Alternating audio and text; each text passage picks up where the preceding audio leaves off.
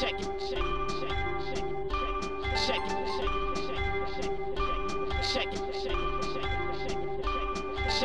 Zapraszamy na kolejny odcinek podcastu Codrive.pl, a w nim podsumowujemy Grand Prix Holandii, jak podczas tego szalonego weekendu spisał się Robert Kubica. Analizujemy rynek transferowy, Valtteri Bottas w Alfie, George Russell w Mercedesie, Alfa Tauri bez zmian, kto zajmie drugie fotele w Alfie Romeo i Williamsie, na stole bardzo mocne karty. Jakie szanse w tej układance ma Robert Kubica? A przed nami Grand Prix Włoch. Cały czas czekamy na potwierdzenie, czy Robert Kubica wystartuje podczas tego weekendu. Co jeszcze wydarzy się na Monzie? Zapraszamy. Dzień dobry wszystkim, witamy się z Wami po raz kolejny. Aldona Marciniak, Cezary Gutowski i Jasie Kolejniczek. Wracamy do Was po Grand Prix Holandii. Niezwykle szczęśliwym dla nas, dlatego że w sobotę wiadomo, co się wydarzyło. Oczywiście Kimiemu cały czas życzymy powrotu do zdrowia, bo potwierdzenia co do tego, jak się czuje i jakie ma wyniki, cały czas nie mamy w momencie nagrywania tego podcastu, więc wróćmy do tych wydarzeń.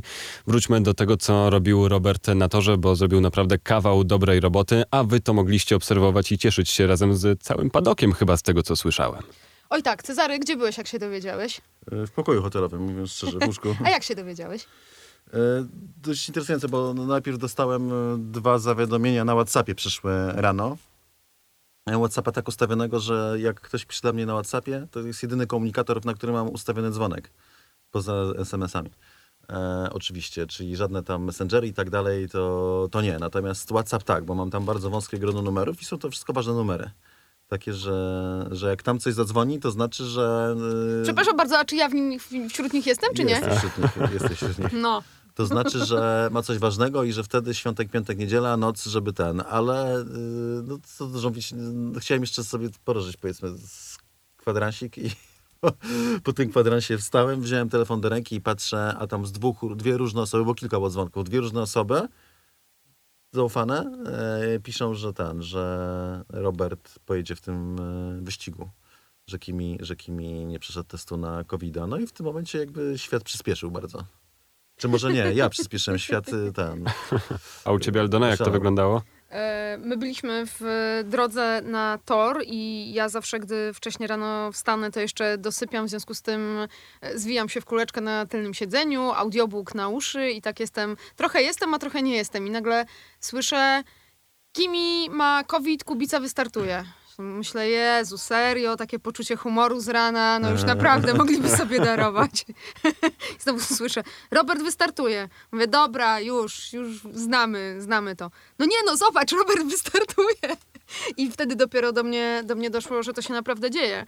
E, I tak naprawdę mm, cała ta sobota w padoku to było e, z naszego punktu widzenia tylko rozmowy z kolegami naprawdę z całego świata, bo wszyscy zaczepiali mówili, jak to świetnie, jak to się musimy cieszyć z tego, co się dzieje, e, ale też wszyscy podkreślali już od razu, że to jest, że to jest bardzo, bardzo trudne zadanie i wiecie, co było dla mnie znamienne, że e, my, mówię tutaj jako my, polscy kibice, my, polskie środowisko, mieliśmy oczekiwania, których nikt w Formule 1 nie miał. Naprawdę. Tam wszyscy mówili, niech on, niech on się po prostu tym cieszy, cieszy się tym, że jedzie e, bolidem Formuły 1, bo przed nim misja absolutnie niemożliwa. I w tym kontekście wyniki Roberta, począwszy od trzeciego treningu przez kwalifikacje po wyścig, to są, e, to są fajerwerki. Naprawdę nie, bo ja czytałem jakieś komentarze miejscowych naszych polskich fachowców, że w zasadzie tak a, bez fajerwerków i w ogóle tak, no tam pojechał ten Kubica. Osoby, które nie, nie, nie, jakby nie, nie męczą się jeżdżeniem na wyścigi na miejsce, no to postrzegają to bardziej obiektywnie, nie? W sensie, że No patrz. słaby ten Kubica, że tam wsiadł do tego samochodu, Nie, nie, no trzeba- wygrał w ogóle, słaby jest Kubica. No widzisz, a ja, a ja z, A- a na z, z z nie Brytyjczykami z, z, ze Sky'a, z F1 TV. E, Marcin Budkowski gdzieś tam w No, przelocie, e, w przelocie rzucił wow, Robert, super, bo tak naprawdę powinien być ostatni. E, I wiesz, jeżeli, Kubitomaniacy wszystko, nie, to oni nie znają czyli my jesteśmy fanboyami. No tak, Dobra, to już wszystko, nie bądź cały padok fanboje, a ten, a No już tutaj nie bądź ten, złośliwy, no już, no już, no zostaw. po prostu nie mogę sobie darować każdej takiej okazji. Natomiast słuchajcie, no rzeczywiście mm, pewnie też w gronie naszych, naszych słuchaczy mieliście takie dyskusje, jeżeli nie w domu, to gdzieś gdzieś wśród e, znajomych. I pewnie też tak jak, e, tak jak my tłumaczyliście wielu osobom, dlaczego ten wynik e, Roberta, to jak pojechał, to była naprawdę niesamowita rzecz. Więc e, teraz po prostu chcemy podbić ten przekaz. To znaczy podbić ten przekaz tym, co my słyszeliśmy w padoku od naszych kolegów z Portugalii, z Francji, z Rosji, z Niemiec, z Wielkiej Brytanii właśnie, e, którzy wszyscy jak jeden mąż e, podkreślali, to jest najgorszy tor, żeby wejść do samochodu, którego, którego się nie zna. E, I drugą rzecz, e, jeżeli, jeżeli przez pół roku opowiadamy o tym, że musimy dać pewien, pewien zapas bezpieczeństwa, czy, czy, czy jakieś wytłumaczenie Fernando Alonso, bo nie było go dwa lata w Formule 1. E, Jeżeli opowiadamy przez pół roku, jakie trudności mają ci zawodnicy, którzy zmienili zespoły z wyczuciem nowego samochodu, to musimy tę samą miarę przyłożyć do gościa, który w tym samochodzie spędził trzy godziny. Trzy godziny wszystkiego, bo nie było testów przedsezonowych, w których mógłby wziąć udział, bo były tak skrócone, że były poświęcone tylko podstawowym kierowcom, kierowcom bo e, wziął udział raptem w trzech e, treningach pierwszych. Samochód się zmienił, opony się zmieniły w porównaniu z e, zeszłym rokiem i ten gość e, wchodzi do samochodu, ma godzinę treningu i potem na torze Zandvoort do tego, a to, jest, a to nie jest taki tor, z którego przyjeżdżasz i zespół zasypie cię danymi e, z ostatnich lat i wiedzą wszystko o każdym zakręcie. Nie, to jest, to jest nie wiadomo dla wszystkich. Nie wiadomo dla wszystkich też niespodzianka w tym sensie, że i to widać było zaskoczenie, y, jak mówili, bo wielu kierowców podkreślało, że to jest bardzo trudny tor. Tak. I najbardziej to, znaczy jedna sprawa to faktycznie mieli problemy ze znalezieniem optymalnego toru jazdy w minimum dwóch zakrętach. Numer 3 był absolutnie rekordowy, bo to on był bardzo mocno profilowany, ale przy tym też bardzo wolny. Y, więc to nie było tak jak na, na nie wiem, Indianapolis czy na Owalach, że tam idziesz 360 na godzinę y, po pochyłym torze, tylko to był o wiele wolniejszy zakręt. I on różne jest bardziej profilowany niż Indy. tak, jest To bardziej ogóle profilowany, tak, jest bardziej stromy. Więc tam było, y, no, no była wielka niewiadoma do końca, jak, jak po prostu jechać, nie? Ja- Jaką jechać linią po tym torze, e, po tym zakręcie. No i też zakręt pierwszy, hamowanie sprawiał e, pewne tam problemy. Wiatr to inna sprawa, e, zero miejsca na błędy. W sensie, że to był prawie, to był prawie jak tor uliczny, tylko szyb, szybki dość, bo jednak sporo szybkich łuków. E, Stąd też było w wyścigu, co prawda zaskakująco nie, ale w treningach, tak przecież w piątek z dwóch treningów odbył się praktycznie tylko jeden i parę minut drugiego, jakby złożyć razem kolektywnie te sesje, tak trzy, trzy czerwone flagi w piątek. E, W sobotę były przerwy, także w jeździe. Tak więc no, za każdym razem nie, nie możesz sobie nawet pozwolić na to, żeby popróbować czegoś, e, szczególnie na pozycji Roberta, dlatego że e, po, jakby zrobisz jeden krok za daleko i wypadasz z toru, przerwasz sesję, uszkadzasz samochód, więc po prostu e, absolutnie na to, żeby wsiąść do samochodu i, i się do sesji, było to e, na, najgorszy tor, jaki można było sobie wymyślić de facto. Może poza Monte Carlo. Może po tak, bo na Monte Carlo masz jeszcze bliżej bandy po prostu, więc to już w ogóle byłby jakiś e, abstrakcja. Poza tym, no i jeszcze Singapur jest mniej więcej na tym poziomie. Poza tym, no to mamy to Zandvoort, przy czym jeszcze na, w Monako to masz przy- przynajmniej jakby ten mm, benefit, że jeździłeś po tym torze, tak, cho- chociaż dwa lata temu Robert jechał w, w Monte Carlo i, i kiedyś jeszcze kilka razy. Na Zandvoort startował ostatnio w Formule 3, jeśli dobrze pamiętam, to był 2004 rok. E, więc e, no, absolutnie, absolutnie ogromne wyzwanie de facto dla wszystkich kierowców.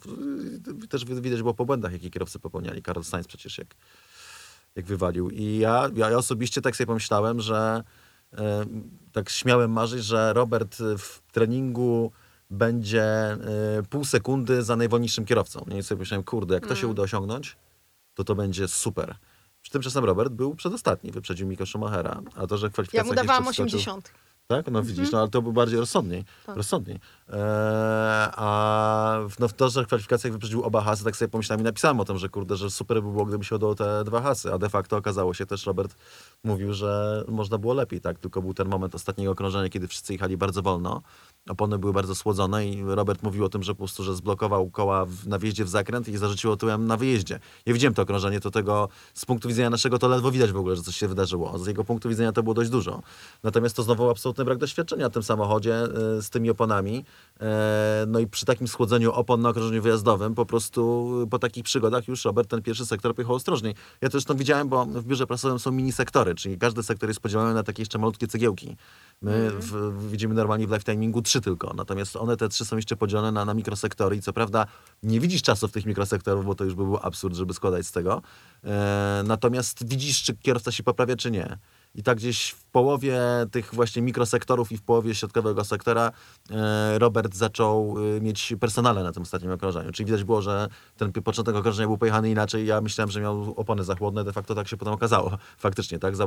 Wolne okrążenie wyjazdowe sprawiło, że na początku nie czuł się pełnie na oponach. Gdyby nie to, e, uważa, że byłby jeszcze wyżej w kwalifikacjach, co w ogóle... Ale już pokonanie hasów w kwalifikacjach to był to więcej niż należało oczekiwać od kogokolwiek w takiej sytuacji.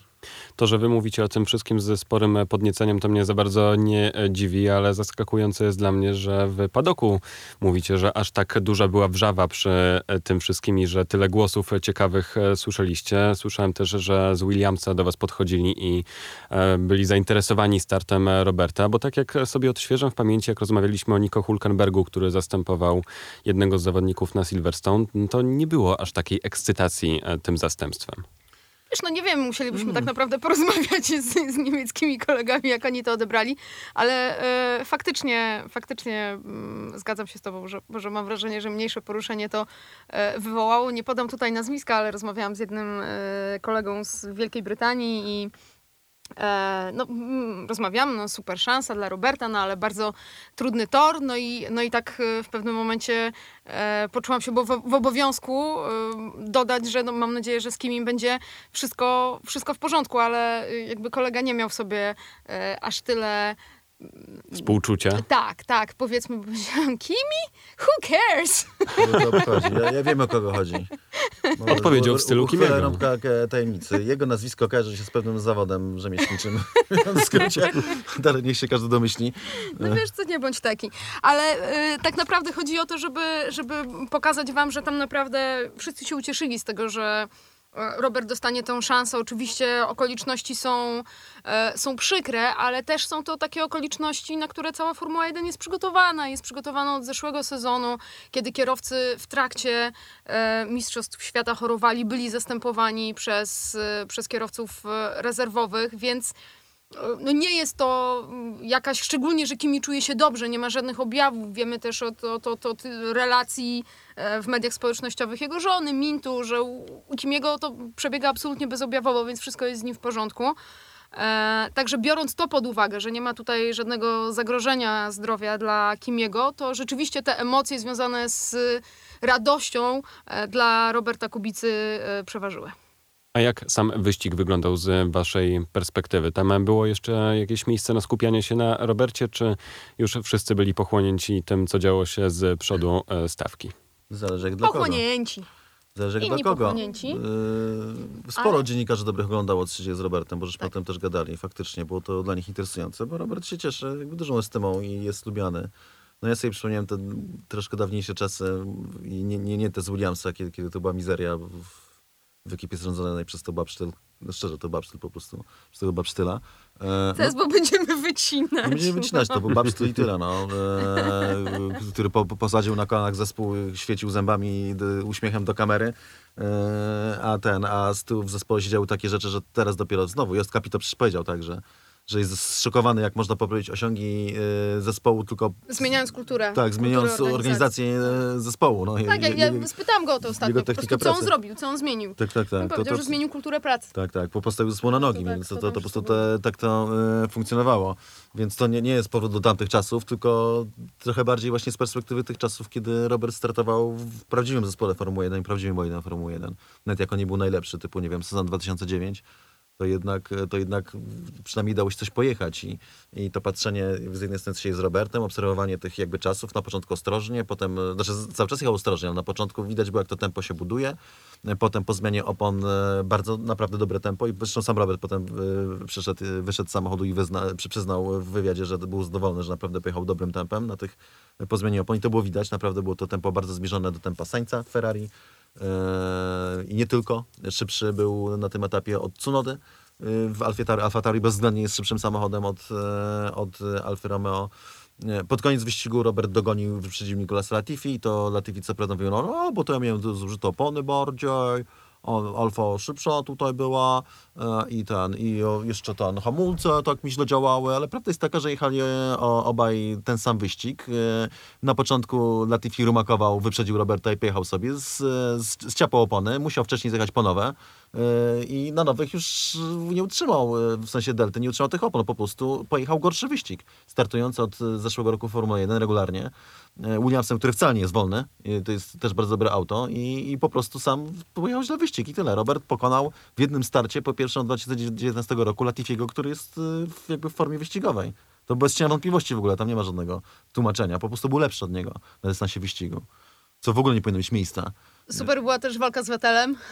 Z, z Sebem, tak, pytałem o to potem Seba, to mówił, że ten, że, że, fa, że miał frajdę, że było fajnie, tak, że lubi Roberta i że ten, i że, i że był trochę sfrustrowany tym, że, że tak długo mu to zajęło. Tam widziałem sporo komentarzy, że e, Seb tam Roberta wywiózł i tak dalej. Sam Robert ponoć przez Radę powiedział, Tak, że, że mówił, że, że był Tak. wypchnięty. Tak, natomiast no, tak się akurat walczyło w tym wyścigu na tym torze, więc też ostatecznie na dłuższą metę nie, nie, nie miałbym o to za bardzo pretensji. E, tak się tak, tak bywa, nie? Te, tak się idzie. Natomiast no, przez Seb się obrócił w ogóle, tak ścigając Roberta. Popełnił błąd, po typowy dla siebie, kolejną wetelszczyznę, tylko tym razem się wyratował, postawił auto bokiem, także w zakręcie numer 3 właśnie, w tym takim problematycznym, ale też, to też mówił, że było fajnie i to był mega fajny pojedynek, tak więc i to wszystko tak naprawdę robił Robert jadąc na swoje trochę w pewnym sensie półgwizdka, w sensie, że nie ryzykując, nie, nie robiąc żadnych głupich rzeczy, po prostu y, jadąc mądrze i rozsądnie, jak to podkreślał. E, czyli nie walcząc o nie wiadomo o coś prawie niemożliwego, tylko o to, po, o to, żeby dojechać do mety, żeby dojechać dobrym rytmem, żeby ten samochód jakoś poznać i po prostu no, odpowiedzialnie ten wyścig. I dojechał do mety za kolegą z ekipy. Co prawda Antonio miał tutaj pecha, tak? Dodatkowy pit stop, natomiast tak czy inaczej, no wynik jest wynik. 14 Giovinazzi, 15 Robert Kubica, z tyłu dwa Williamsy. E, I tyle. I to jest składowa po prostu tego całego weekendu podejmowanych decyzji, jazdy. Składowa też losowa oczywiście, natomiast generalnie to się wszystko składa na ten wynik, więc y, wynik był super. Natomiast to, co jest najważniejsze w tym wszystkim, i to, co najbardziej świadczy o tym, jaką robotę wykonał Robert, to był nastrój samego Roberta. E, I w sobotę, i w niedzielę. Był zadowolony, to było widać. No, taki zadowolony to mało powiedziane.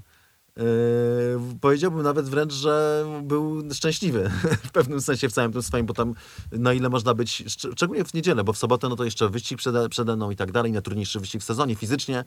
E, to tak jak żeśmy rozmawiali z Robertem, To no chyba też George to, co zwraca uwagę Robertowi Nie na tylko polach tak. startowych. O tym rozmawiali z George'em, yy, ale nie tylko wcześniej przy inni kierowcy normalnie w wywiadach o tym mówili, że to będzie bardzo ciężki tor fizycznie. Już po piątkowych treningach mówili nie- niektórzy z zaskoczeniem, że tu będzie bardzo ciężko.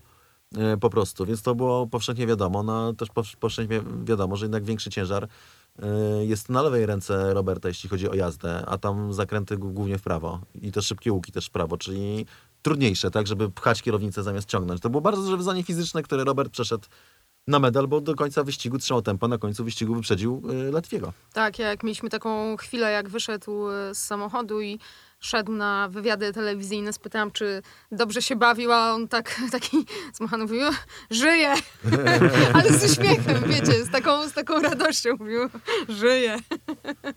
Ale swoją drogą ciekawa sprawa, że to akurat George Russell zwraca Robertowi uwagę na te względy e, fizyczne. Może to jakiś przytyk z mojej strony, ale jakoś e, mnie to, e, zwróciło to moją uwagę. Cieszy nas to, że Robert dobrze się bawił podczas tego wyścigu, chociaż jak sam zwracał e, uwagę, że ciężko mieć frajdę w ogóle w Formule 1, no ale skoro mówicie, że był zadowolony i przeżył ten wyścig, e, to to e, cieszmy się razem z nim z tego, no i miejmy nadzieję, że w Grand Prix Włochy także go zobaczymy, ale o tym jeszcze rozmawiać będziemy. Wierzcie lub nie, ale wszyscy mamy cały czas otwartego Twittera i czekamy na informacje, żeby się dowiedzieć i podzielić także z wami tym newsem. Pomówmy jeszcze o pozostałych względach wyścigowych. Mi bardzo urozmaicił to, no nie wiem czy dobry wyścig, to, to widowisko, komunikaty radiowe Louisa e, Hamiltona podczas gdy gonił e, Maxa. Niektórzy moi znajomi, którzy bardziej sympatyzują z Louisem, zwracali mi uwagę, że ale przecież inni też narzekają podczas jazdy. No oczywiście, no ale realizator akurat się pokusił o to, żeby Louisa popuszczać, więc z niego mogłem się troszeczkę e, pośmiać. Jak z waszej perspektywy ta rywalizacja wyglądała na torze? To już jest dominacja Red Bulla i trochę to zaczyna wyglądać, że walka o tytuł jest przesądzona, czy jeszcze będzie podjęta jakaś walka? Myślę, że słowo dominacja było tutaj bardzo na wyrost. E, absolutnie, absolutnie tak. Zacznijmy od kwalifikacji. 38 tysięcznych przewagi Maxa Verstappena nad e, Lewisem Hamiltonem to nie jest, to nie jest dominacja żadną Aczkolwiek miarą. były powody, pamiętam. Ale tak? były powody, oczywiście. Był problem z DRS-em u Maxa Verstappena, o tym nie należy zapominać. E, Jeszcze Natomiast. błąd popełnił Max. Nie wiem, czy... A tego nie wyłapałam, naprawdę? No, na wyboju wbił o jeden wiek za wysoko. E, O kurczę. no i mówi, że stracił około półtorej dychy. E, Na tym i mówią, że około jednej dziesiątej, półtorej dziesiątej stracił na tym. Na, Miał chyba jeden żółty sektor wtedy. Mm, Tak, na, na tym DRS-ie, który się do końca Mhm. nie, który się źle otworzył. Więc około tam 2,5-3 sekundy i faktycznie to by odpowiadało całej w ogóle pro- progresji w kwalifikacjach. Że te 30 sekundy w kieszeni było. Mm, No Przerwałem ale pani. wciąż nie dominacja. Nie, nie, nie, nie, nie. wciąż nie. nie dominacja. I to tylko jeden tor, pamiętajmy, tak? Mm, Dokładnie, tak naprawdę Mercedes tutaj miał przewagę strategiczną, kombinowali, tylko Valtteri Bottas e, przydał się na jedno okrążenie, bo na tyle wstrzymał e, Maxa Verstappena, e, ale w innej sytuacji, kto wie, może by się troszeczkę, troszeczkę bardziej postarał Cezary, jak myślisz, czy ja już tutaj e, za głęboko wchodzę w ten Ale temat. to? Valtteri Bottas, e, który przez okrążenie wstrzymywał Aha. Maxa Verstappena i Gdyby na tyle innym się papierku przydało, był na tyle podpis. się przydał. Nie wiem, czy, bo jednak y, prawda jest taka, że mm, Bottas jechał na zużytych oponach mocno. Y, Oni mieli nadzieję, że uda mu się utrzymać, ale jednak wbrew obawom okazało się, że na torze Zandvoort jest możliwe wyprzedzenie. Ale wiecie co, oni go tak po prostu w taki wyrafinowany sposób wykorzystali. On był tylko i wyłącznie narzędziem Walteri Bottas w Ale to chyba wyścigu. nie po raz pierwszy, Tylko to, i wyłącznie. I oczywiście nie po raz pierwszy, ale to było takie, wiesz, no rzucamy Walteriego na pożarcie, niech się męczy na tych, na tych, na tych zużytych Ale on oponach. to lubi, ale proszę tylko on to- to lubi. Sam się podłożył w 2018 roku, sam, wy- kochani, zrzucajcie mnie, podkładajcie tam. Ja tutaj będę wiernym paziem, tak zagadał o Mistrzostwach Świata i Walteri Bottasie 7-0, a de facto dwa razy coś tam może tupnął delikatnie nogą, pomarudził w No, zobaczymy. tym roku w Barcelonie i tyle.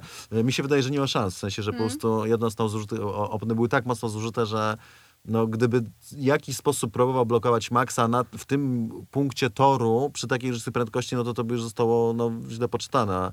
Aż takim nie jest chyba. Znaczy w ogóle jest generalnie, wydaje mi się, że jest jednak w porze człowiekiem. Sta, staje przed trudnymi decyzjami od kilku lat, startując w Mercedesie, e, no ale jednak w najlepszej ekipie i dzięki temu może wygrywać. Natomiast generalnie no, jest jednak też, wierzę, jednak porządnym człowiekiem Valtteri Bottas, więc gdyby w, przy takiej różnicy prędkości próbował coś za bardzo kombinować z e, Maxem, to, to by się źle skończyło. W sensie, że nie wiem, czy by jakby w, w jednym kawałku wyjechał z Holandii, to na dzień dobry. No szczerze, znaczy nie, no, no prze- przesadzam oczywiście, ale byłoby bardzo, to byłaby groźna sytuacja. Kochani, jak Lewis Hamilton został po raz pierwszy mistrzem świata w 2008 roku w Grand Prix Brazylii na ostatnim okrążeniu, E, I ludzie niesłusznie mieli o to pretensje do Timo Glocka, że Timo Glock jadąc stojocie puścił e, Hamiltona, a Timo Glock po prostu na te warunki, na jakich jechał, nie miał opon, nie miał szans go zatrzymać. To Felipe Massa, który to mistrzostwo stracił, wziął ciuchy zespołowe Ferrari i zaniósł Glockowi i poprosił Glocka, żeby Tak. założył ciuchy Ferrari, żeby ludzie nie poznali, że to on wyjeżdża, bo się bał jego bezpieczeństwo. I fakt jest taki, że Holandia to nie jest Brazylia i to nie jest São Paulo. São Paulo jest niebezpieczne. I jest tam trochę takiej dzikości na ulicach, co tu dużo mówić. Kto widział Miasto Boga, akurat Rio de Janeiro, ale, ale, ale jednak brazylijskie klimaty, duże miasto, to wie, o co chodzi.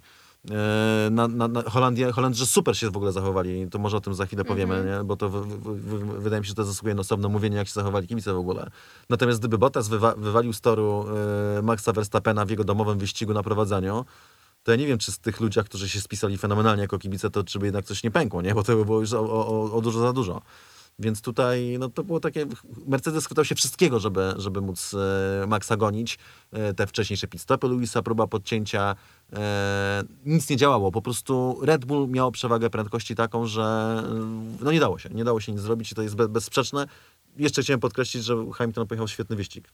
Bo to, może tego nie widać, bo tym razem nie był na pole position i, i, i nie wygrał, ale moim zdaniem spisał się, szczególnie w kwalifikacjach. Bo, bo Max popełnił błąd. Stracił trochę czasu z powodu błędu. Luis pojechał świetne okrążenie. Naprawdę trzeba powiedzieć, że tu szapoba. No i słychać było, że Louis podczas tego wyścigu musiał się e, namęczyć, jak wszyscy dobrze e, słyszeliśmy, ale może przejdźmy do tej otoczki wokół e, wyścigu i tego, co się działo w ogóle na torze. Byliście tam na miejscu, wszyscy widzieliśmy w przekazie telewizyjnym to pomarańczowe szaleństwo. Później, jak się wyścig już skończył, to Fernando Alonso śmiesznym tekstem rzucił, że wydaje mu się, że chyba Max wy, wygrał, bo jakąś pomarańczową mgłę widzi na torze. Więc chyba naprawdę to, co było w telewizji, to jedno, ale chyba to, co było na miejscu, to jest jeszcze dużo bardziej spotęgowane wrażenie niż to, co może nam się wydawać e, przed ekranami telewizorów. Niesamowicie było. Naprawdę. Ale wiecie, też e, powiem wam... Znaczy, że- Tak, przede wszystkim był dobrze. niesamowity pieprznik. A, no. Trzeba od tego zacząć. Jak na żadnym innym wyścigu, e, na jakim byłem chyba. Może przesadzam, bo nie było aż tak tragicznie. Bywałem na kilku różnych nowych wyścigach i też nie było tak, ale no tam wszystkie, pierwsze, wszystkie sygnały pokazywały od początku do końca, że to nie jest tor na Formułę 1, że tam jest wszystko trochę, ale jednak za małe. Począwszy od takich prostych rzeczy, że, że, że nie można było dojechać za, nawet przy torze zaparkować, nie mówię, że na torze, ale przy torze, jako się było, jakieś się było z mediów, czy z, większość ludzi zespołów, czy personelu i tak dalej, parkowała na parkingu, z którego wiózł autobus, miał wozić co 8 minut, woził Ostatniego dnia to trzeba było czekać 20 parę minut, aż odwiózł z powrotem na parking. Piechotą to było no, na 40 minut spacer. To nie masz tyle czasu w dniu pracy, żeby 40 minut sobie spacerować w jedną i, w drugą. Potem cię wiozą do padoku i tam też widzisz, że jest jakoś tak ciaśniej, że jest mnóstwo ludzi. I patrzysz na tor, on też jest, jest taki, ten tor taki jest ciaśniejszy. E, padok się w, w dwóch miejscach, bo nie mieści się tylko w jednym. E, Ja, ja pamiętam, o tym mówiłem zresztą na vlogu, że Formuła 1 wycofywała się z San Marino, z Imoli, z Grand Prix San Marino po 2006 roku, bo padok był za mały. To to, co było na Imoli w 2006 roku, teraz jest rozbudowane, w porównaniu z tym, co jest na Zandvoort, to i tak było w ogóle, to było lotnisko, nie? To, to, to, to był luksus w porównaniu z tym, co e, było na Zandvoort, więc e, i naprawdę na każdym kroku widać takie braki organizacyjne, nikt nie wie do końca co i jak i dlaczego. Biuro prasowe to w ogóle Aldona nie wiedziała, ale e, no Jak było? Znaczy powiem tak, nie będę narzekał, bo miałem miejsce do siedzenia, yy, był catering, nawet dało się coś zjeść, był, można było popatrzeć na pitlane, było, było takie okno, e, no, kawa, herbata, tak, i na, nawet, yy, na, nawet cola i, i, i woda. Ja też nie Tak, będę tak, tak. narzekać, bo Cezary wyniósł mi wodę i kolę, Tak. bo dla nas nie ma. Ekrany i tak, więc było spoko, natomiast no, no, było to takie trochę w sensie, że no, roderowate miejsce, co tu, co tu dużo mówić. Myślę, że jedno z najgorszych biur prasowych jest na torze Monza, teraz w obecnej Formule 1, y, to to jakby Monza przy tym to jakby jakiś, nie wiem, Luksusy. hotel luksuso, luksuso, luksusowy, siedmiogwiazdkowy przy tym, natomiast to nie chodzi o luksusy. Było wszystkie Mm. narzędzia do pracy, były, wszystko działo jak, jak należy, natomiast wydawało się, że cały ten y, tor, to wszystko jest trochę przymałe, a jednak Formuła 1 zdała tam egzamin. No i, bo, bo już wszedłem w dygresję znowu, jak to ja, kibice. Te wszystkie obawy, tutaj nawoływania, że nie, nie burczcie na Luisa tutaj. To oczywiście głównie anglosaskie media to opompowały. I to jestem przekonany, bo oni to po, po sobie mówili. To, jaką klasę zachowali kibice holenderscy, to jak oni, cały akcent szedł na radość, że mają Maxa i że Max odnosi sukcesy. Było tam trochę na Luisa, trochę buczenia i gwizdania, ale na wielu innych torach słyszałem o wiele, wiele więcej, o wiele więcej. Więc y, i, i też zawsze miałem tego, że się mówiło, że no tak, że Louis został wybuczany w wyścigu, bo to dużo ludzi z Holandii przyjechało, a ja zawsze mówiłem, że mm, chyba nie do końca. To chyba generalnie Louis jest średnio lubiany nie tylko przez ludzi z Holandii. W Holandii został świetnie przyjęty. Eee, jeszcze biorąc pod uwagę na to, co się stało między Hamiltonem a Verstappenem, tak, na Silverstone między innymi. Tak więc e, klasa holenderskich kibiców mnie zachwyciła. To po prostu fantastyczne widowisko i ci ludzie spisali się fenomenalnie. A to prawda, że gdy kibice zostali poproszeni o to, żeby nie buczeć na Luisa, to się trochę utemperowali? Tak, uciszyli się, uciszyli się. Podczas po, po kwalifikacjach. Po kwalifikacjach powiedział y, prowadzący, że no już przestańcie zaraz, zaraz i nagle Cisza. tak, Luis tam znowu powiedział tam te swoje, że tam o, że jesteście fani i tak dalej, co dobrze robił, bo im się to należało i generalnie oni są fajni. E, I wszystko się uspokoiło. E, Natomiast ja jeszcze chciałam Wam dodać, e, dodać jedną, jedną rzecz do tego, że generalnie w Holandii był, jest, jest, są spore kontrowersje dotyczące tego wyścigu, ponieważ mimo Tak. poluzowania mm, obostrzeń tego, że nigdzie nie trzeba było chodzić w maseczkach, to, e, co mnie prawdę mówiąc zaskoczyło, mm, to w Holandii nie odbywają się koncerty, nie odbywają się festiwale, nie odbywają się imprezy plen- plenerowe, a tutaj nagle odbyła się, y, to jest, to jest pierwsza od czasu pandemii, em, tego typu, pierwszy tego typu event z tak wielką liczbą publiczności, która jest cały czas razem, e, który się odbył i wszyscy się zastanawiają, mówię o przedstawicielach e, innych branż, chociażby no właśnie muzycznej czy eventowej generalnie, jak to jest, że Formuła 1 może, a my nie możemy, bo to jest pierwszy tak duży event od czasów pandemii. Nic innego się w Holandii nie odbywa. A to jest społeczeństwo, w którym generalnie się do, do, dość dobrze kontroluje sąsiadów i tak dalej. Raczej starają się to robić sprawiedliwie, co z jednej strony jest trochę przerażające, z drugiej strony jest też godne podziwu w pewnych kwestiach takich faktycznie, żeby, żeby było równo. Natomiast był też y, protest rolników, którzy zaparkowali swoje ciągniki pod gwiazdem. A ty to widziałeś? Bo nas farmerów. specjalnie, specjalnie ostrzegali, żebyśmy wcześniej wyjechali Mhm. i w ogóle nie widziałam pół ciągnika. Widziałam dużo koni, ale pół ciągnika. Widziałem w telewizorze, natomiast A, czyli coś było. wiecie o co chodziło generalnie im? O co?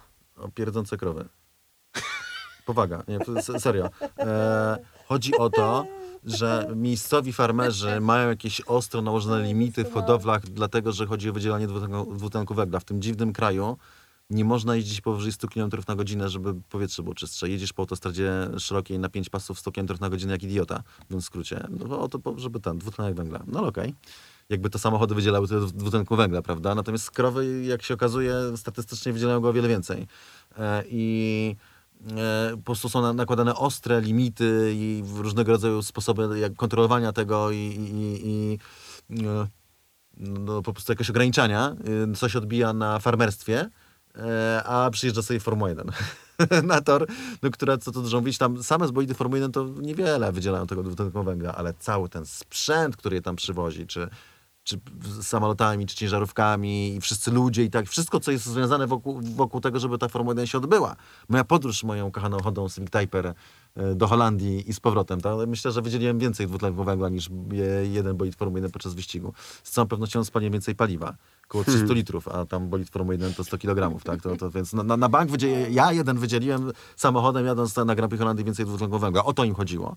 I stąd też no, ci farmerzy właśnie w obronie swoich krów, które no, mają przemianę materii, jak my wszyscy, a dietę najwyraźniej ten, może jakieś rośliny strankowe i tak dalej, gruboziarniste, e, no to po prostu no, w obronie praw krowy do jedzenia i trawienia, no, protestowali przed torem, w skrócie, Natomiast- parkując ciągnikami ogromnymi. Natomiast wiesz, wiecie, co mnie wzruszyło, bo e, rzadko kiedy widzisz takie obrazki, bo, no bo najczęściej jak jedziesz na tor, no to okej, jedziesz gdzieś tam przez miasto, ale generalnie najczęściej jedziesz na zamknięty obiekt, a tutaj e, gro tej trasy przebiegało między domeczkami małymi, te wąziutkie uliczki, Zandwor, które były pozamykane. Klimatyczne, E, tak, pozamykane dla, dla normalnego ruchu i kibice musieli się dostawać rowerami tam.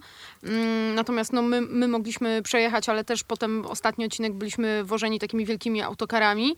E, I tam po prostu mm, widziałeś, jak te domki są udekorowane przez y, pana Stasia i panią Hanię, którzy tam sobie mieszkają i mają swój ogródeczek malutki i oni te wszystkie swoje roślinki, powtykane flagi e, biało-czarne w szachownice, albo jakieś balony, albo wystawione e, w, takim, w prywatnych ogródeczkach, e, wystawione, wystawione e, stoliki z jakąś tam koszulką Maxa albo flagą holenderską i picie dla tych rowerzystów, którzy, e, którzy, którzy musieli się już poruszać na tamtym tym odcinku rowerami, więc po prostu tutaj jakieś plastikowe kubeczki i tutaj coś Holendrzy wystawiali e, swoim ziomkom, żeby, żeby, żeby kibice w drodze na wyścig mieli jak odpocząć, bo było dość ciepło. Także dawno nie widziałam, żeby cała okolica tak żyła wyścigiem. Jakieś napisy kredą porobione na ścianach, że to jest dom Maxa, albo że to jest e, plażowa plażowa chatka Maxa, albo Go Max. al- No, niesamowite to było. Przefajna atmosfera. Piękne wspomnienia w takim razie z Zandvoort, tym bardziej, że no na pewno dobrze będziecie wspominać ze względu na Roberta ten weekend, a tak poza tym, jak oceniacie ten weekend e, pod względem tej infrastruktury, właśnie tych wszystkich e, wydarzeń? Pozytywnie będziecie to wspominali, czy jednak trochę Zandvoort ma do poprawy? Bardzo pozytywnie. Znaczy pewne czy są do poprawy, absolutnie. Typu Ale wiesz- transport z parkingu i na parking, ale nawet biorąc pod uwagę, to, to, to i tak było bardzo dobrze rozwiązane. I tak całkiem nieźle się się z, z tym funkcjonowało, już zakładając, że musisz ponieść pewne te takie trudy tego, że, że, że tor jest w tak wyjątkowym miejscu. W ogóle, ale samo tor w ogóle wygląda położenie. To dla mnie to nie był szok, dlatego że tam był po raz któryś. Ale to jest przecież, ale nie pamiętam jak on jest falisty na przykład, że po tym trzecim zakręcie jest taki podjazd przepiękny, ale on jest, on jest wokół wydm wytoczony. W sensie, że tam leży normalnie taki, znaczy te wydmy są twarde i zarośnięte, ale tam gdzie się gdzieś usypują, czy gdzieś idziesz, to tam jest piach. Gruby, bo gruby. Akurat tam piach trochę gorszy niż nad, nad Bałtykiem mają, nad Morzem Północnym w tym, w tym rejonie. Natomiast generalnie no to, to jest tor wytyczony na wydmach nad morzem, przy plaży, przy parku e, krajobrazowym i a, absolutnie inny niż cokolwiek innego, co w życiu kiedykolwiek wcześniej widziałem. Nie wiem, jak ty, Aldana, e, na to zareagowałaś. To samo mam. E, dlatego też bardzo mi się podobały te ujęcia z góry, ujęcia z helikopterek. Na przykład polscy kibice z leżaków ułożyli na plaży go kup albo coś takiego. Nie Tak, widziałem tego. O tak, kurczę. tak, tak. E, więc Mamy fantastycznych kibiców też. mamy fantastycznych, to prawda. Ja to widziałem ekipę, która specjalnie w sobotę, jak się dowiedziała, że będzie Robert startował, to w sobotę znalazła, e, chociaż nie oni, to jeszcze bez biletów wyjechali. Oni po prostu wsiedli w samochód, pojechali do Holandii i w niedzielę udało mi, im się złapać e, jakieś bilety. Cudownie. Super. Cudownie. Najlepszych e, kibiców mamy. Robert ma bardzo duże wsparcie i miejmy nadzieję, że w najbliższą niedzielę także będziemy mogli Roberta wspierać. Ale teraz tak, żeby podsumować Grand Prix Holandii, propsy i disy. Bardzo proszę, Cezary. Nie, nie, dziś Jasiek, ty zaczynasz. Tak, Dziś ja zaczynam. E, Ale to bardzo ułatwiasz mi e, sprawę, bo ja oczywiście muszę spropsować Roberta Kubicę, który fantastyczny e, wyścig pojechał i nic więcej tutaj myślę, że nie ma do dodania. To Cera- Cezary. Cieszę się, że, bo już się obawiałem, że jak ty nie powiesz Roberta, ja nie powiem Roberta, prawda? Nie powiem Roberta i w tym momencie będzie tak jak z tym biednym Russellem ostatnio i z Perezem, który powinien dostać Disa. E, Alonso, Fernando Alonso. E, ten start, który tam wyczarował. O, no, Cudowne to okrążenie. wyprzedzanie Okona na tym łuku. Ja. Prawda. się w ogóle starli. E, I potem, że a, słowa skargi nie powiedział na Okona, powiedział, to było moje ryzyko. E, Esteban nie miał prawa mnie widzieć. E, ja się zdecydowałem, bo tam trochę został zepchnięty poza tor. Zresztą zaraz, obok, zaraz po chwili prawie George mu w tył przecież przyładował, nie? To bardzo niewiele brakowało, więc fenomenalny start, dojeżdża do mety przed Okonem. Okon wyraźnie był niepocieszony tym, że Fernando, tak przecież pokonał Fernando w kwalifikacjach o jakieś ułamki sekundy, ale no znowu pokazał magię kierowcy, który mm, nie wiem, czy jest obecnie w stawce zawodnik, który potrafi się lepiej ustawiać, e, jechać bardziej na krawędzi, podejmować większe ryzyko, które niemal zawsze się udaje i, i tak się przedzierać jak Alonso. To było po prostu książkowe, przepiękne, e, prze- przepiękne pierwsze okrążenie i generalnie oczywiście świetna jazda. Chciał zyskać dwie pozycje i zyskał dwie pozycje na starcie. Jak powiedział, tak zrobił. Aldona. Pierre Gasly. Mm, ziemia niczyja trochę, bo wiadomo, że nie miał szans na podium, ale fajnie się obronił przed, przed oboma Ferrari. Znowu ponad stan. E, Alfa Tauri czwartym samochodem e, wyścigu. To jest naprawdę po raz kolejny bardzo, bardzo solidna robota, już począwszy od kwalifikacji. To przejdźmy w takim razie do e, disów i ode mnie wędruje dla Sergio Pereza, który pomimo, że zyskał bardzo wielu pozycji, to jednak mógłby prawdopodobnie zyskać ich więcej, gdyby nie błąd na początku, gdyby nie zdarł e, tych e, opon i gdyby nie musiał zjeżdżać na dodatkowy pit stop, dodatkowo trochę groteskowe mi się wydawało to, jak się cieszył podczas wyprzedzania niektórych kierowców, zważywszy na to, że to pół stawki, które wyprzedził, to jednak nie ma zupełnie podejścia do Red Bulla. Mm, Latifi. Latifi nie, to nie powinno być miejsca, że został wyprzedzony przez Roberta. Nie chodzi mi o samo nerw wyprzedzania, bo Robert wtedy już miał taką przewagę prędkości. Mówił zresztą, że to było relatywnie łatwe wyprzedzanie, że chociaż też ta obrona Latifiego była taka niezdarna, że się no, nie miał szans, ale to takie to jego odbicie takie niepewne wyglądało dość tak y, karykaturalnie. Eee, nie powinno się to stać. Znaczy w sensie, nawet zakładając, że Williams był sz- wolniejszy nad tym wyścigu Alfa Romeo, nie powinno się stać, że kierowca, który jest tak wjeżdżony jak Latifi w sezon, na dystansie wyścigu przegrywa z kierowcą, który jedzie swój pierwszy wyścig w tym roku. Jest, e, siedzi, to był który? To był szósty raz Roberta w tym samochodzie po ponad połowie sezonu. Nie? To po prostu nie powinno mieć miejsca, przy tym jeszcze jak Latifi siebie widzi i stawia z takiego wysiadu, o, to, to, to, to, ale to opony ja miałem, e, to po prostu słabe było i tyle. Aldona? Mój dis trafia do. Zastanawiam się, czy McLarena całego, czy, czy, czy, czy tylko do Daniela Ricardo. A dlaczego nie do e, Norrisa? Mm, Bo, bo szczerze, ta utarczka z Perezem i to, co potem mówił, tak e, mówił, o ja tutaj nie mam obowiązku puszczać i tak dalej, bo moim zdaniem ewidentnie Norris pojechał zbyt agresywnie i, i, i Perez to sk- skwitował jednym zdaniem, że to nie było potrzebne i miał rację, więc to jak się Lando w tym zagonił w tym tłumaczeniu, jak to on nie będzie wszystkich puszczał, że jak wszystkich trzeba traktować prawidłowo, po tym jak się przed e, Luisem bronił trochę, a potem go puścił w Austrii, to tak słabo to brzmiało, to traktowanie wszystkich równo. Wybacz, Jasiek, widzę twoje spojrzenie. Przekonałeś Ciężar mnie. jego. Przekonałeś mnie. Nie, Mam. przepraszam, nie, Nie, to jest, nie, nie, nie, to jest, słuchaj, to, rację, masz- masz- ja masz- chamsko wrzuciłem dwa disy, w ogóle, wybaczcie, a tak wyszło, Daldona mówi swojego. Przekonałeś mnie. Tak, Tak, Norris? tak. No, okej. Mam. Czyli e, to był właśnie twój DC uzasadnienie. tak jest. E, I tym sposobem zamykamy e, Grand Prix Holandii. Zobaczymy, jak w przyszłym roku spisze się ten tor, gdy bolidy troszeczkę inaczej będą wyglądały. Ja z wielką nadzieją patrzę na ten tor, bo sama jego konfiguracja jest naprawdę magiczna i w sim racingu bardzo lubię po nim śmigać, bo naprawdę sprawia to bardzo dużą satysfakcję, a domyślam się, że w Formule 1 musi być ona jeszcze co najmniej spotęgowana. No i wczorajszy największy news, czyli że George Russell w Mercedesie. Tylko czy ja wiem, czy taki największy znowu po tym, gdy w poniedziałek został ogłoszony Valtteri Bottas, to chyba już wszystko było jasne i wiedzieliśmy, że, e, że to musi się tak skończyć. Słyszałem, nie jestem pewien, czy to Nico Rosberg rozpowiadał w padoku taką plotkę, że ekipa Netflixa kręciła podpisanie kontraktu z George'em Russellem. Słyszeliście coś takiego? Tak, słyszałem, że taką plotkę rozpowiadał w padoku, właśnie, że, ten, że została zaproszona, że to pod, pod kątem George'a. To jest absolutnie żadna niespodzianka. Aczkolwiek w Mercedesie wszystko jest możliwe. W ogóle świetna decyzja, strasznie się cieszę i tutaj szacunek dla Mercedesa, bo to była ciężka decyzja, naprawdę rozbili status quo, naprawdę wzbiją z pantałyku swojego lidera do, dotychczasowego, pokazali chęć jakiejś tam zmiany i naprawdę otwierają się na bardzo ciężki sezon, to po prostu będzie problem w, sen- w sensie dla ekipy, tak? I tutaj ja wiem, że to oni tak naprawdę robią to we własnym interesie i w, interesie własnej przyszłości, E, ale, ale też zrobili to w interesie, moim zdaniem, wszystkich kibiców. W sensie, że kolejny sezon Bottasa z Hamiltonem, to szczególnie gdyby Mercedes zrobił najlepsze auto, to byłaby nuda. I tyle. Kolejny sezon z George Russell w, jednym w jednej ekipie z Lewisem Hamiltonem, moim zdaniem tam po prostu nie ma miejsca na to, żeby coś nie wyszło. To musi być, e, to musi być oś przyszłego sezonu. To będzie Power Couple, po prostu Formuły 1. Bromance, power Bromance. bromance. No ale właśnie z tym bromansem to, to, to, Tak. to, będzie, to będzie, będzie trudno. E, Toto Wolff bardzo długo mówił o tym, że oni nie chcą się narazić na powtórkę z 2016, na powtórkę tej dynamiki między e, Nico Rosbergiem a Lewisem Hamiltonem. Mam wrażenie, że trochę to sobie zafundowali.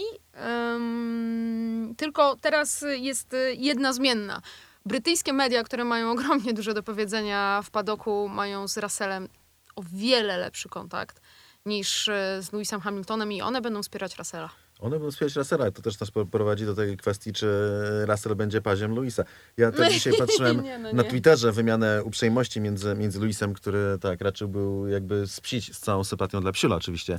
E, George'a Russella i tutaj, no George e, napisał Louis, że tutaj no gratulacje, że się przedzierałeś, że będziesz się dalej rozwijał, ha ha ha ha. No, owszem, ale chyba nie, nie tak bardzo jak chce Louis to zasugerować. Myślę, że już jest wystarczająco rozwinięty, żeby z nim walczyć, to, to, to na dzień dobry.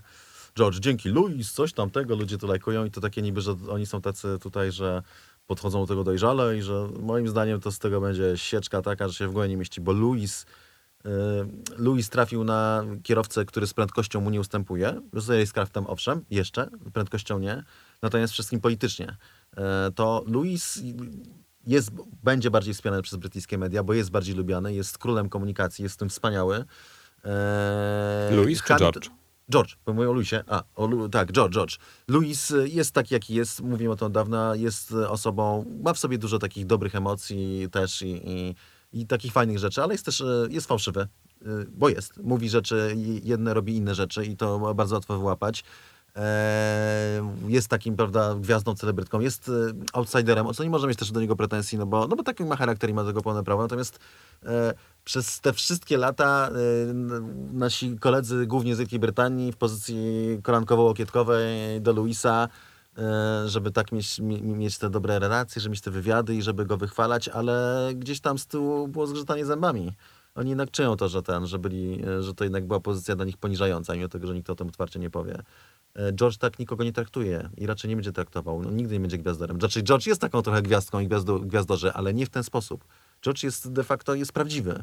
e, jest szczery, e, jest fajny strasznie, jest strasznie inteligentny. Louis nie jest fajny. Znaczy w sensie, no nie, no nie, mówi dużo fajnych rzeczy, naprawdę.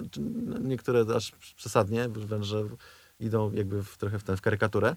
E, Inne po prostu fajne i budujące. I naprawdę on ma dużo do przekazania światu bardzo fajnych rzeczy, takich, które, z którymi ja się w 100% zgadzam. Tylko, że nie za bardzo jest y, swoimi jakby czynami nie za bardzo potwierdza słowa. I to jest ten dyskurs, to jest ten dysonans. George czegoś takiego w sobie nie ma. Jest prawdziwy. I e, no w związku z tym też nie, nie będzie, no już o tym mówiliśmy nie raz, ale warto powtórzyć. Nie będzie sytuacji, w której George sobie pozwoli na to, żeby go potraktowano tak jak e, Walteriego Bottasa. Nie, nie pozwoli sobie na to po prostu. I, a nawet jakby chciał spróbować sobie na to pozwolić, media brytyjskie na to nie pozwolą, one to wyciągną. Na, na, na, na sam przód. Pierwsze, bo oni też chcą nowego mistrza świata. Oni też chcą, żeby, bo i jak to ma być Brytyjczyk? Absolutnie, to jest win-win situation. Louis ma, szczerze mówiąc, Russell generalnie jest w sytuacji win-win, o tym też mówiliśmy. Czyli jak będzie szybszy Louisa, to w ogóle wow, jak to możliwe, nowe pokolenie, koniec mistrza, a jak nie będzie szybszy, no tak, pierwszy sezon, sezon obok mistrza, tak, w mistrzowskiej ekipie, w jego zespole, tak, bo przecież idzie do zespołu Louisa Hamiltona. Więc George może tylko wygrać.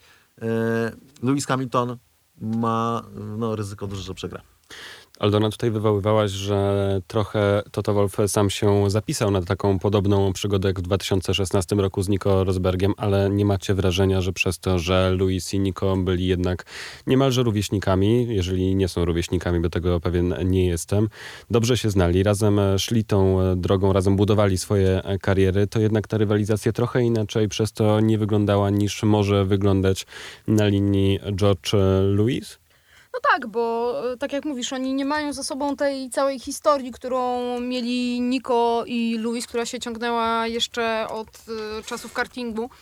Tak naprawdę, a z George'em to jest e, kompletnie inna walka, walka pokoleniowa już i tak naprawdę no to jest ten, ten stary wilk, który broni się przed y, młodym, gniewnym wilczkiem i będzie mu bardzo trudno. Ja naprawdę czekam na ten rok, zacieram ręce, kupuję popcorn, bo będą fajerwerki. Ale tak w sumie George Russell spotkał się w kartingu z Lewisem Hamiltonem, tylko że jako e, dzieciak i razem mają wspólne zdjęcie i chyba podpisaną czapkę dostał wtedy e, George Russell. No ale teraz pojawia się pytanie, co z Williamsem? Jost Capito mówi, że przebierają w ofertach i tylko się zastanawiają, co zrobić. I Niewiele mówi- brakowało, aby wylądował tam e, Walteri Bottas, tylko problem polegał na tym, że Walteriemu zależało na długoletnim e, porozumieniu, a Williams był w stanie mu zaoferować maksymalnie kontrakt 1 plus 1. W Alfie Romeo dostał to, na czym mu zależało, co jakby postaw, postawmy się w jego sytuacji. To jest koleś, który w Mercedesie cały czas dostawał tylko roczne umowy, więc w sytuacji, w której ktoś związał się z nim na dłużej, no to on to wziął, nawet za cenę e, tego, tego performance'u, tego tempa, które oczywiście w tej chwili Alfa Romeo no, ma niestety gorsze od Williamsa. A co w Williamsie? Zacząłeś mówić? Eee, no, chciałem powiedzieć, że w Williamsie dają dobry rosół. Nie. Eee, mówi też kapito, że każda opcja będzie dobra. Mogą postawić na kierowcę doświadczonego, który coś do zespołu wniesie. Nie mówi co dokładnie. Mogą postawić na kierowcę młodego. Nie mówi, że który coś do zespołu wniesie, ale raczej jak będzie młody, to na milion procent wniesie. Eee, I ostro zdaje kartę, bo przejął ten... y, jak to nazwać, jaki jest dom publiczny, a robi z niego porządny hotel. E, w dość szybkim tempie. I, i, i tak, i jego gwiazdki tylko przychodzą jedna po drugiej i środowisko to widzi, świat to widzi. I ponoć Alex Albon bardzo chce jeździć w Williamsie, co mnie nie dziwi, że chce jeździć bardzo w Williamsie, bo to jest zespół, który ma świetne perspektywy i ma fantastycznego szefa, dyrektora technicznego. E, i będzie szedł tylko do góry. E, Tak więc e, no, Williams jest teraz w świetnej sytuacji, jeśli chodzi o wybór kierowcy, bo, no, bo, bo mo- mogą przebierać jak w wolęgałkach. Wątpię, żeby... Znaczy, teoretycznie Williams ma w ogóle dwa wolne fotele. Latifi też e, nie ma kontraktu przedłużonego. Mówił, że byłby rozczarowany, gdyby go nie dostał. Pewnie dostanie, żeby była jakaś tam ciągłość. e. Aczkolwiek, kurczę, fajnie było, jeżeli się okaże, że Robert na Monzie pojedzie, a są sygnały, że, znaczy nie, nieoficjalne, broń Boże, e, na tym etapie, kiedy to nagrywamy, e, ale są sygnały, że pojedzie, bo e, mówiłeś, że, że, że wczoraj, w sensie, że, bo podcast wchodzi w środę, ale nagrywamy go jeszcze dziś we wtorek, Mhm. więc w skrócie. E, Więc, no, Znaczy nie, nie, nie chcę tutaj rozpoczynać plotek, że Robert może wylądować w Williamsie, bo moim zdaniem Robert, ma, mam nadzieję, że zaraz o tym porozmawiamy, ma bardzo słabe karty w rozdaniu o przyszłoczne fotele, po prostu bardzo słabe.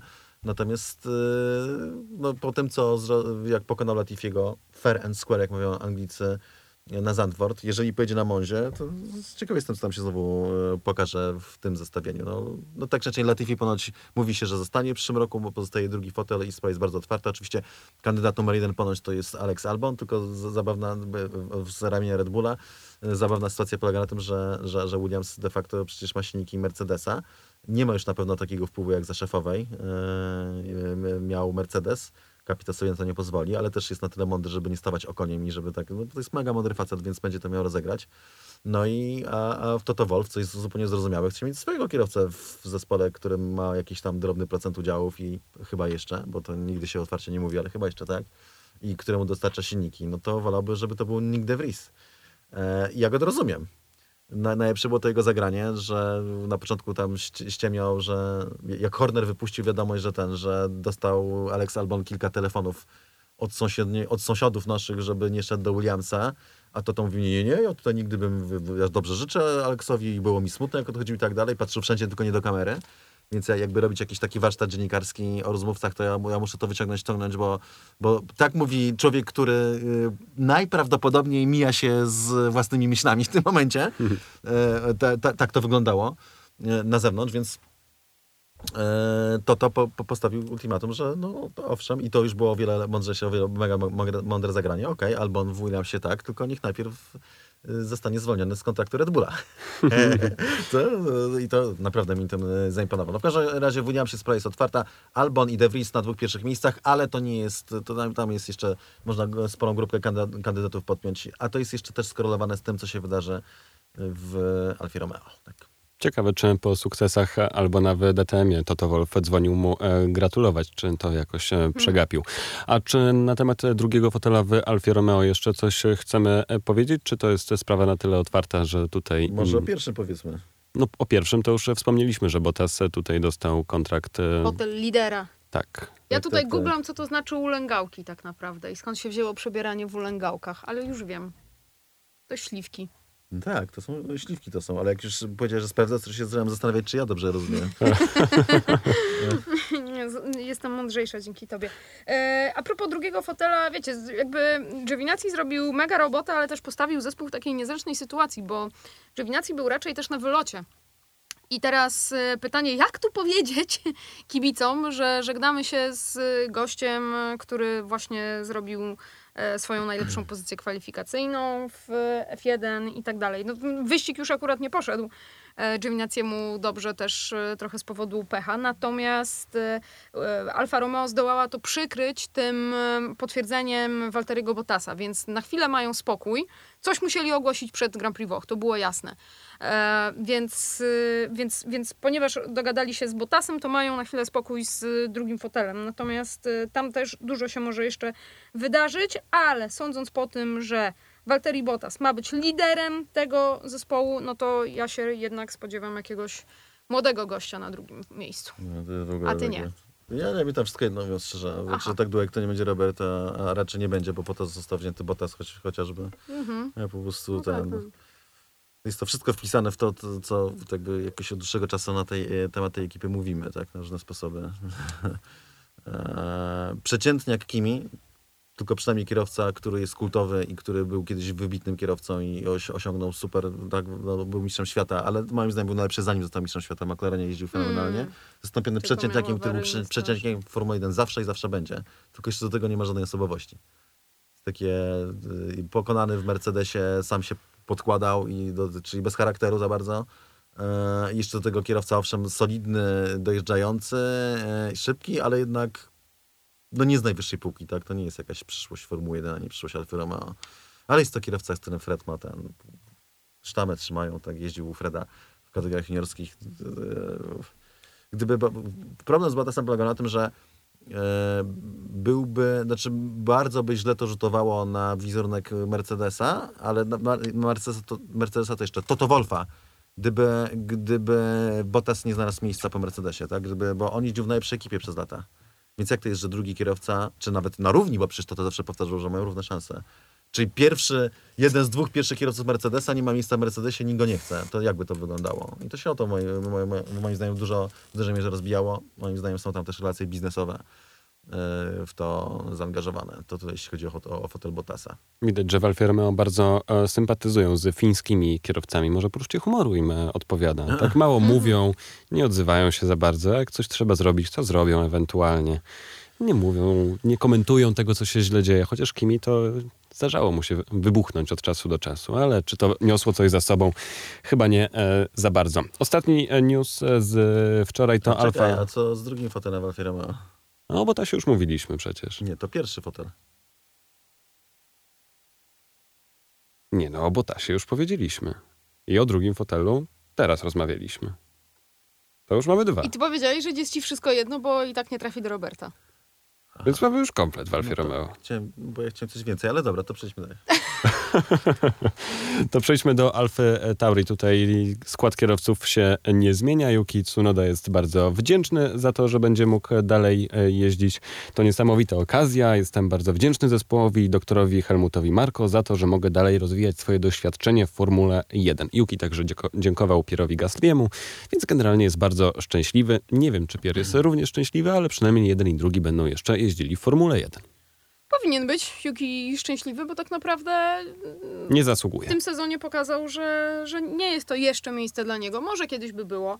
E, Natomiast w tej chwili ten awans przyszedł za wcześnie. To jest awans polityczny, związany z tym, że Formuła 1 ma japońskiego kierowcę, Formuła 1, z którego i odchodzi Honda. Wszyscy chcą tu utrzymać e, jak najlepsze relacje. Oczywiście e, wszyscy, czyli przede wszystkim Red Bull, który zostaje z e, silnikami mm, wyprodukowanymi przez y, Hondę. I no tak naprawdę nie jest to oczywiście żadna niespodzianka, że ten skład pozostaje, więc trochę potwierdzamy to, czego się spodziewaliśmy od dawna, a Yuki Tsunoda ma ogromne szczęście.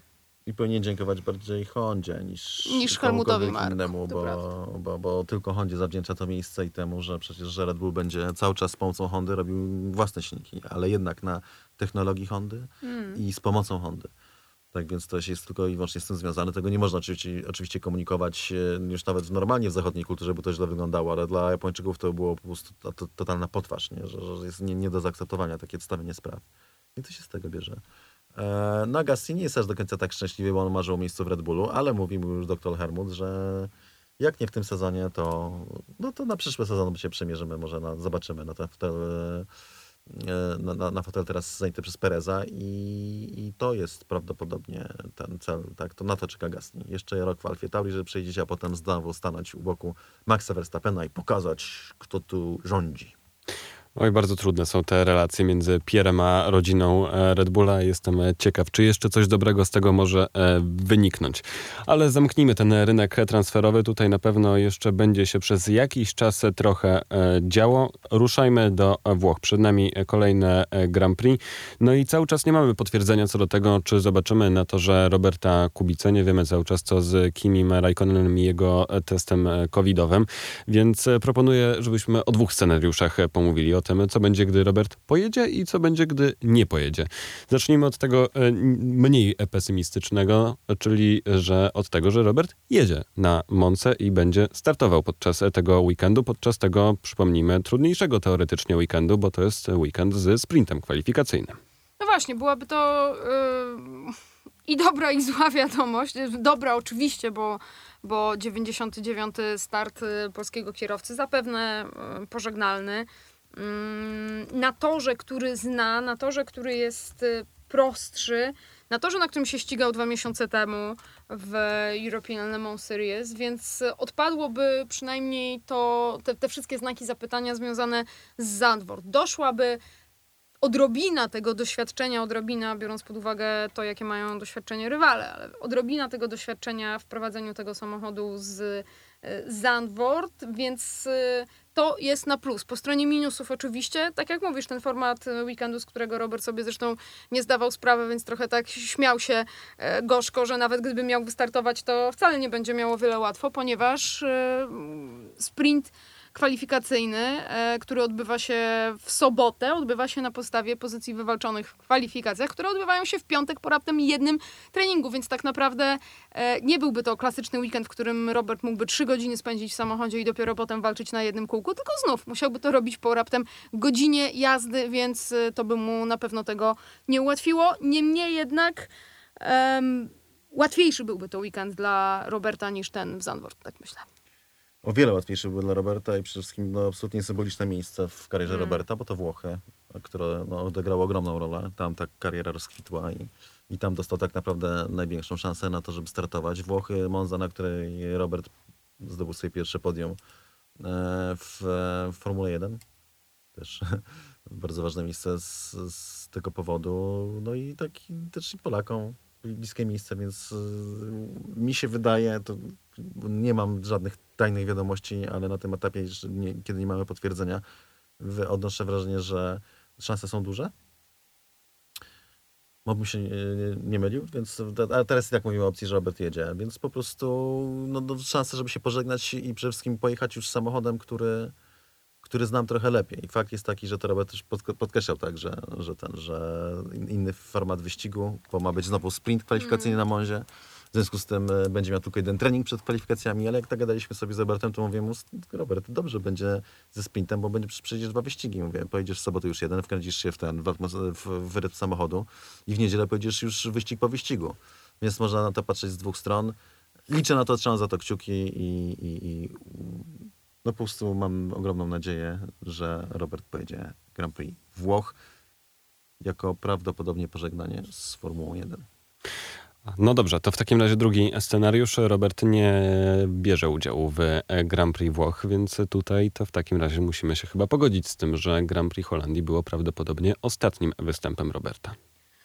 Taki scenariusz też jest y, prawdopodobny, bo jeżeli się da, to wszyscy zrobią wszystko, żeby Kimi wystartował. Kimi, który był mistrzem świata e, Formuły 1 z Ferrari, chce się pożegnać e, z Tifosi. Wszyscy chcą, żeby Kimi Raikkonen pożegnał się z włoskimi fanami, z fanami Ferrari e, właśnie w tym wyścigu, więc... E, biorąc też pod uwagę, że Kimi do, dobrze się czuje, nie ma żadnych objawów, dostał zgodę od władz i holenderskich, i szwajcarskich, żeby polecieć prywatnym samolotem e, z Holandii do Szwajcarii. A to był pierwszy ważny krok, no bo też pamiętajmy, że oprócz przepisów e, Formuły 1, no to nadrzędnymi przepisami są te przepisy e, w poszczególnych krajach i zgodnie z tym Kimi nie powinien był dostać zgody na opuszczenie Holandii, a dostał.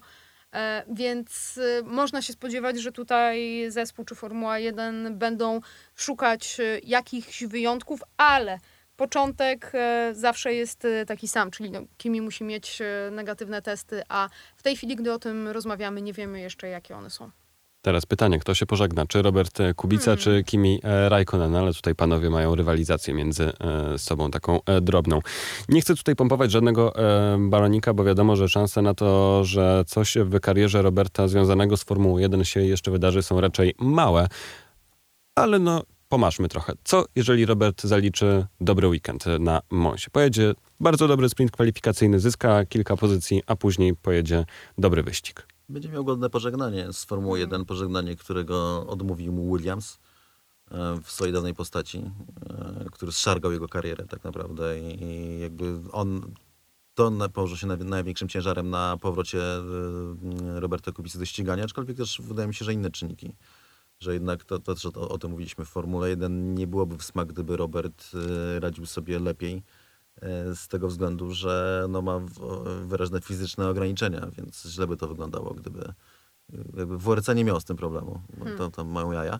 E, Natomiast w Formule 1 wizerunkowo by to jakby trochę przeszkadzało, gdyby kierowca, który nie, nie jest w pełni sprawny manualnie, e, walczył na, na równi równym z e, innymi kierowcami. Nie mówię tutaj w Formule 1, mówię ogólnie o całym środowisku. Nie o wszystkich oczywiście, ale generalnie takim postrzeganiu typu powiedzmy, nie chcę już wymieniać nazwisk pewnych tam dziennikarzy, którzy mają pewne przekonania na temat tego sportu i, i innych osób e, wpływowych, tak? To by nie, nie wyglądało za dobrze. Tak więc byłoby to godne pożegnanie kierowcy, który no, moim zdaniem no, to, co się działo w Williamsie zupełnie nie oddaje tego, jaki potencjał miał Robert. Znaczy wtedy mówiłem i teraz uważam też, że faktycznie George był od Roberta szybszy w trybie kwalifikacyjnym. E, ale nie o tyle, nie o tyle, to z całą pewnością. No, po prostu był, bo jest w- wybitnie szybkim kierowcą kwalifikacyjnym, był w formie, do tego jeszcze Robert był po długiej przerwie, e, George prosto z Formuły 2, znał oponę, no po prostu był w rytmie wyścigowym i że nie wspomnę, że ten, że też raczej przypadkiem losował takie silniki, które też le- lepiej sobie radził na prostych, co było widać i w tamtym sezonie można było znaleźć takie przykłady i generalnie. Bo wrzucę, bo, bo, to ciekawe, wrzucę, bo, bo, mam, zrobiłem trackwalk po Torze Monza, e, ale też mam wywiad z Robertem o Torze Monza i tam też nawiązuje o tym, że bywały przypadki to dość często, że się e, nawet, że się wychodziło z ostatniego zakrętu z paraboliki z większą prędkością od kolegi zespołu, a i tak pod koniec prostej było się wolniejszym. Mówi to z uśmiechem. No i w każdym razie, e, no byłoby to super takie po prostu godne pożegnanie kierowcy, który jest o wiele lepszym kierowcą niż się e, wielu obserwatorom, obserwatorom wydaje i no, dlatego, no, w sensie, że chciałbym, no, marzę o tym, żeby Robert jeszcze wsiadł do samochodu po prostu, który już lepiej zna trochę. Niewiele, ale jednak i na torze, który zna o wiele lepiej niż Zandvoort. Cały czas nie wiemy, co się e, wydarzy, ale bardzo miło byłoby zobaczyć ten e, nie wyścig i wyścig w e, wykonaniu Roberta. No a jak u pozostałych będzie wyglądał ten weekend? Cały czas przyglądamy się walce Mercedesa z Red Bullem i kto tym razem ma lepsze papiery na to, żeby być szybszym na Monzie. Teoretycznie wciąż Mercedes. Nie sposób tego zgadnąć, bo to się zmienia za bardzo po prostu e, balans z wyścigu na wyścig. E, Dlaczego Mercedes, twoim zdaniem? Silniki jednak. No ale Honda, myślisz, że jest słabsza od Mercedesa?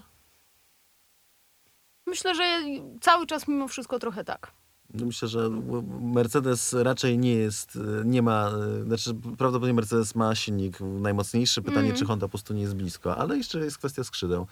E, I pamiętam, no jak dziś, no najlepszym takim przykładem było, jak Red Bull jeździł z silnikami Renault, które z całą pewnością nie były najmocniejsze w stawce, a mimo tego rządził na Monzie i to wynikało z aerodynamiki. E, Jednakowoż wtedy też Red Bull miał o wiele większą przewagę nad pozostałą częścią stawki niż teraz e, ma nad Mercedesem, więc, więc tu jest ta różnica prędkości. Ja myślę, że to jest na tyle wyjątkowe, że ciężko jest obstawić, ciężko jest strzelić, ale zdaje się, że Silverstone, no to Mercedes był szybki na Silverstone, to szybki tor jest y, Mm. na Spa, nie było źle wbrew pozorom. Więc, y, więc no, faktycznie wydaje się, że tutaj Mercedes powinien mieć większe szanse w walce z e, Red Bullem. I wszystkiemu temu będziemy się przyglądać z zainteresowaniem, bo może to być naprawdę bardzo ciekawy weekend. Tak to zwykle bywało na tej Monzie, że dużo się ciekawych rzeczy działo, więc oby i w ten weekend razem z Robertem Kubicą dużo działo się na torze. Za dzisiaj dziękujemy. Aldona Marciniak, Cezary Gutowski i Jasie Kolejniczak.